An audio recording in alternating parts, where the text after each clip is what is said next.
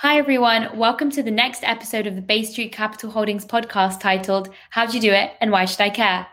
This series aims to highlight women doing amazing work in various industries.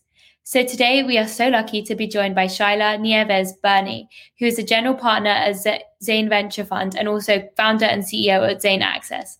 Hi, Sh- Shila. Lovely to meet you. Hi, lovely to meet you as well. I'm really happy to be here. So I guess we can start off with a quick introduction as to who you are and also a main answer to the question, which is how do you do it and why should I care? Sure. So I'm Shila Nieves Burney. As you uh, mentioned earlier, I am considered an instigator and a catalyst, meaning that I am all about change and problem solving. And so I've been investing in human capital for uh, 20 plus years and decided to pivot to investing in company technology companies founded by diverse founders and teams um, to solve the problem around um, access to capital for diverse entrepreneurs. And so I think we should care because there's been a huge wealth generation for um, mainly white men, um, and that folks of color, people of color, founders of color, uh, diverse entrepreneurs, however you want to slice it, they've been left out of that. And so I think we should care because it equals. I mean, it's about equity and, and, sort of laying the playing field and opening doors and access to folks who've been traditionally left out of this wealth generation. Mm, that's really important. And it seems like you already have quite a passion for what you do, but I'm curious as to what inspired you to join this industry. Was it a specific point in your life or was it a culmination of experiences? Sure. So it was an opportunity, um, actually, from an entrepreneur who was looking to scale his company, and he needed um, someone to help him source investors. And so he, uh, I was approached by someone to, you know, to be able to, to ask me to help them, and I thought, you know, I had already, I had just become a full time entrepreneur um, at the time. And so while I had one company, I always wanted to, you know, keep the door open for other opportunities. And so I was like, let me see how I can help this individual. It was a company, a fintech company based in Africa, and they were looking to scale. They were wanting to raise about $2 million. Mm-hmm. And I said, so let me see how I can help them out. And so I did. I, I was able to get them, I spent about seven months um, you know, sort of coaching them, educating them around access to capital, how they should present themselves as entrepreneurs to potential investors. And so I was able to get them to a $5 million letter of intent with the possibility of up to $100 million because the opportunity was huge um, to be able to work with um, a financial, create a financial system in Ghana at the time. Mm-hmm. Um, but so once we are in due diligence, the investor decides to drop out of the deal, invest in, and he decides to invest in hotels instead. Mm-hmm. And that was a problem for me because I had met so many incredible entrepreneurs who I knew had, you know, great businesses. They didn't have um, access to networks to be able to talk to specific investors to, you know, pitch their company. Um, and so I decided to launch my own fund. And I mean, it was sort of like a mix of disappointment and tragedy, tragedy mm-hmm. happening at the same time because my daughter was also impacted by violence here in the city um, where it was, you know, a traditionally what I call venture red line area. No one was making investments in these areas, so communities were sort of, you know, also left out of, you know, opportunities to create jobs and you know safe communities. And so it was just a convergence of those two things that led me to enter this to enter this space. Mm, that's a really interesting story. And um, as you mentioned, you went out and you're pretty much a go getter by starting your own fund. So I'm really curious as to what were the best resources that helped you start your own fund? Sure. It started with um, someone here in the city, um, Sig Mosley, who is a prolific investor. Um, he considered he is considered to be the godfather of angel investing here in the southeast, and so, you know, having someone like that in our city um, come, I, you know, I just simply asked him for coffee. It was just a reach out from from LinkedIn, and he said yes, and he continued to mentor me and advise me. That was really important to me because he basically was lending his own years of experience um, to me, a newbie, like I had no background in this particular area. So having someone like that very early on coaching me and guiding me and, you know, just being someone there. And, and you know, Sig, I want to say this, I don't want to downplay his experience whatsoever because he has the largest deal uh, acquisition to date here that's been done in, in the Southeast. Mm-hmm. And so six billion dollar acquisition. So he gives me, you know, great credibility. So having someone like that at the beginning um, of this work was extremely important. Mm, yeah, I definitely agree. Sort of having that mentorship opportunity was definitely probably very helpful. Yes. Um, Yeah, and following on from that, um, I'm sure you know you learned a lot from this. But what is one lesson that you wish you would have known before starting in your industry? So I, you know, I think, and this is something that I want to share with a lot of folks who get into this space. I mean, be be very if you're going to do this work, you know, be very confident moving forward. Mm-hmm. I wish I wouldn't have spent so much time asking people to sort of, you know, you know, you know, give their stamp of approval on what I was going to do because some people can't understand some of the work and they, you know, maybe they tried it and they failed it, failed at it, and so they're going to give you sort of their opinion. So, so for me, the lesson was like, don't spend so much time um, asking people for their sort of um, you know, like if I get this person's okay, then I, I I feel like I'm doing the right thing. I should have spent way more time talking to people who were interested in me and what I was doing. And so that that was a huge lesson learned. And so I don't I don't even ask anymore. I know what I'm doing. That's good. That's good. And yeah. um, you can obviously see that as a learning opportunity. But I'm also curious as to other learning opportunities in your lives. So what would you say was the biggest failure in your career so far? Like, what did you learn from it?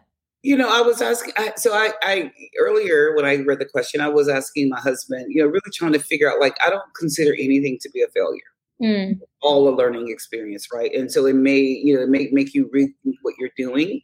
Um, but I don't consider it to be a failure. COVID could have been a failure for a lot of us. We could have used that as an excuse, and I decided to use it to double down on what I was doing because it proved even more that, you know, opportunity um, while talent is everywhere, opportunity isn't, you know, widely, you know, you know, distributed. And so, um, and so for me, I don't see any of this, anything that I've done as a failure. I just see it as a learning experience. You know, I learned from it. What can I get out of it? I've even had, you know, calls where, you know, even with investors where they didn't go the way that I wanted. And it, to me, it seemed like a failure, but it was also a, a learning opportunity. And mm-hmm. so that's how I, I sort of frame that. Um, yeah that's definitely a good way to look at it. And um, yeah i feel like with failure you it's always about sort of the way that you get back up from a failure. And that's if, if you quit that is a failure indeed. So i'm glad that you kind of learned an opportunity. Absolutely. Absolutely. You're, you're, you're, absolutely right. Because i think we're all going to be um, you know as we you know we get back to whatever this sort of new world is when none of us are going to be looking at anything as a failure. If anything we should look at it as an opportunity do to, do something different, right? And that's how I feel coming out of this. I, I'm glad I stayed the course. I had the data behind me. And so a lot of folks who are building companies or starting in, or investment firms, you know, as long as you have those sort of things that keep you, you can pivot, right? You can decide to go a different way, but as long as you don't sort of give up, um, you know, I think you just see those bumps in the road as learning experiences versus failures. Definitely. And you've been dropping some really helpful advice throughout this whole conversation. But what is one piece of advice that you would give to somebody who's wanting to pursue a career similar to yours? I would say research. I mean, it's so it's extremely important to, you know, I think we we we read a lot of the headlines and we see a lot of the social media posts and we assume that is an overnight success and that it just takes you having a, a certain following and that you can be successful. But like, there's a lot of um, misinformation or miscommunication to young folks who are interested in venture. And mm-hmm. I, I to say research. You know, I had to research even for myself to be able to get into this space. Um, and so, you know, do your research. Make sure you understand exactly what you're getting into. Find folks in the space who you can connect with. You know, that can mentor you and guide you along the way. But but just understand that there's a lot of hard work. There's a lot of money um, involved. You know, you have to personally invest um, a certain amount of money, and so understand some of those dynamics when when considering um, becoming a venture capitalist and raising. important. And following on from that, actually, I feel like uh, sort of venture is very hyped up at the moment. A lot of people have been hearing about it. But what is one common myth about venture that you would like to debunk? I think uh, one of the myths I want to debunk is that you know there is this sort of you know there there's not enough opportunities um, for me anyway like diverse entrepreneurs right? There's a pipeline problem um, and so that folks who, who who want to invest in these types of entrepreneurs you know we don't have a great deal flow a great quality deal flow. I heard someone mention on an earlier pipeline uh, uh, earlier conversation and that's a myth you know? We started this fund we have a great deal flow we, we we we're highly differentiated. People think that oh if you're representing diverse entrepreneurs clearly you're like the other fund that's you know, that's focused on diverse entrepreneurs, and that's a myth. Um, mm-hmm. and the other thing is that we're not sitting on a sofa like Shark Tank, you know, yeah. looking at talking to investors. That is not what we do all day. We're not so cutthroat. I, I was on a, a pipe. Uh, I don't want to say the name of the organization, but a, a company today um, who pitched to us, and I was, you know, sort of the mentor VC and given the feedback. And so the, the, the VC and residents assumed that I was going to be so hardcore. And I was like, that's not what we want to do. We don't want to like kill the dreams of entrepreneurs. Yeah. We want to sit here and encourage them. If we don't invest in them, we want to send them to someone else who, who may be a potential investor. And, and so, you know, that's a myth as well.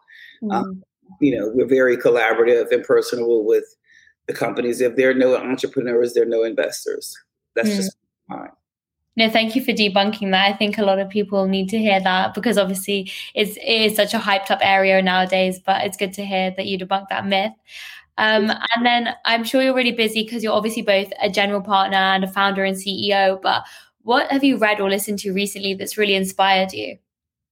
So I have been the, the one thing that I've been, really focused on is data, right? Comparing, and, and you know, I, you know, have to be sort of a geek to want to hear about data all the time. But for us, it's important to drive our work. So we're looking a lot of at a lot of reports coming out of like McKinsey and you know mm-hmm. some of these other big corporates who've decided to address um, you know the inequities within venture capital so you know i'm, I'm I, that's what i'm like at the forefront of me and i'm sure that's not like you know something that your audience wants to hear about but i'm also looking at other books more like from a leadership perspective because now that we just had our first uh, close i need to be more focused on the team that i'm building around me and so, you know, Brad Feld has always been someone who I'm highly interested in. So, venture deals for anyone who wants to raise capital, but then there's also the business of business business of venture capital that's important but mm-hmm. he also has a book about the community right? When you you can't just build like we i can't just build a venture fund. And yes we have a programming arm. You know we, he talks about like having these different types of capital right? Social capital and all of that sort of stuff. So i'm sort of diving into that right now because for us we're not just trying to make a few investments and go away. We're trying to build you know a community that lasts way past you know, this is sort of a legacy for me. So really trying to figure out how to work with the community and make sure every part of the capital um, that's needed for an entrepreneur to be successful, we have that um, in, in, in, our work here at Zane Venture Fund and Zane Access. Awesome, awesome. And um, you obviously mentioned the importance of mentorship earlier on in your conversation, but what who are three people in your life who have been the most influential to you? So there's definitely Sig Mosley. I mentioned him earlier. He's been highly inform- uh, inspirational, not inspirational. He's a part of my work. He has been someone that's given me credibility in this space, and you know, so really appreciate him. Arlan Hamilton is another person, right? She has been someone who took on um, sort of this focus on, on underrepresented founders, uh, like in 2014, and right now has the most uh, investments into underrepresented companies. Mm-hmm. And so, and then in terms of the other other person right now that inspires me, it's really like my family, really my husband who who has been by my side the entire time. And I know that's not like a um, sort of you know professional answer, but it's for me, it's you know, in, in, doing this sort of work, you need a foundation, you know, whether it's your family or an, or an individual or someone that's helped supporting you. And so my family has been very instrumental in supporting this work for me. So for me, it's it's all of them, but starting with my husband, who's been like my my first investor and c- continues to be my investor um, all this work. How lovely. And then finally, to sort of round up our conversation, what is one piece of, piece of advice that you wish you gave yourself at any point in your life? Uh, you know, I, I think when I was younger, I always had these dreams. I didn't know that it would be such a like a, a, curvy path to get here. This was not a straight like I went to Wall Street. You know, I worked in investment banking and then I pivoted to private equity and a hedge fund. That's not my path. I wish I would have just given myself um, allowed myself to, and I, I think I did to, to some degree, but I think just allowing yourself to sometimes the path may not be straight, but but take those offshoot opportunities that come your way. So I had opportunities given to me at different startups. Uh, a health health tech startup that was in Chicago, um, a charter school startup that was here in Atlanta, and all of those prepared me for sort of like working for, with companies who have to deal with small budgets and that sort of stuff. And so, you know, now you can relate to an entrepreneur who's trying to deal with a, a small runway, but needs to be able to, you know, they want to keep their staff. And so, it's just so the so for me it's like understanding that yes embrace you know the journey Mm, no the winding roads, just embrace it. Awesome. Well, that's a lovely message and a lovely message to end on. So thank you again, once again, Shila, for taking the time to speak with me today. It was lovely to hear your story and to engage in a great conversation with you. Thank you so much. I really appreciate being here. Thank you. Bye bye.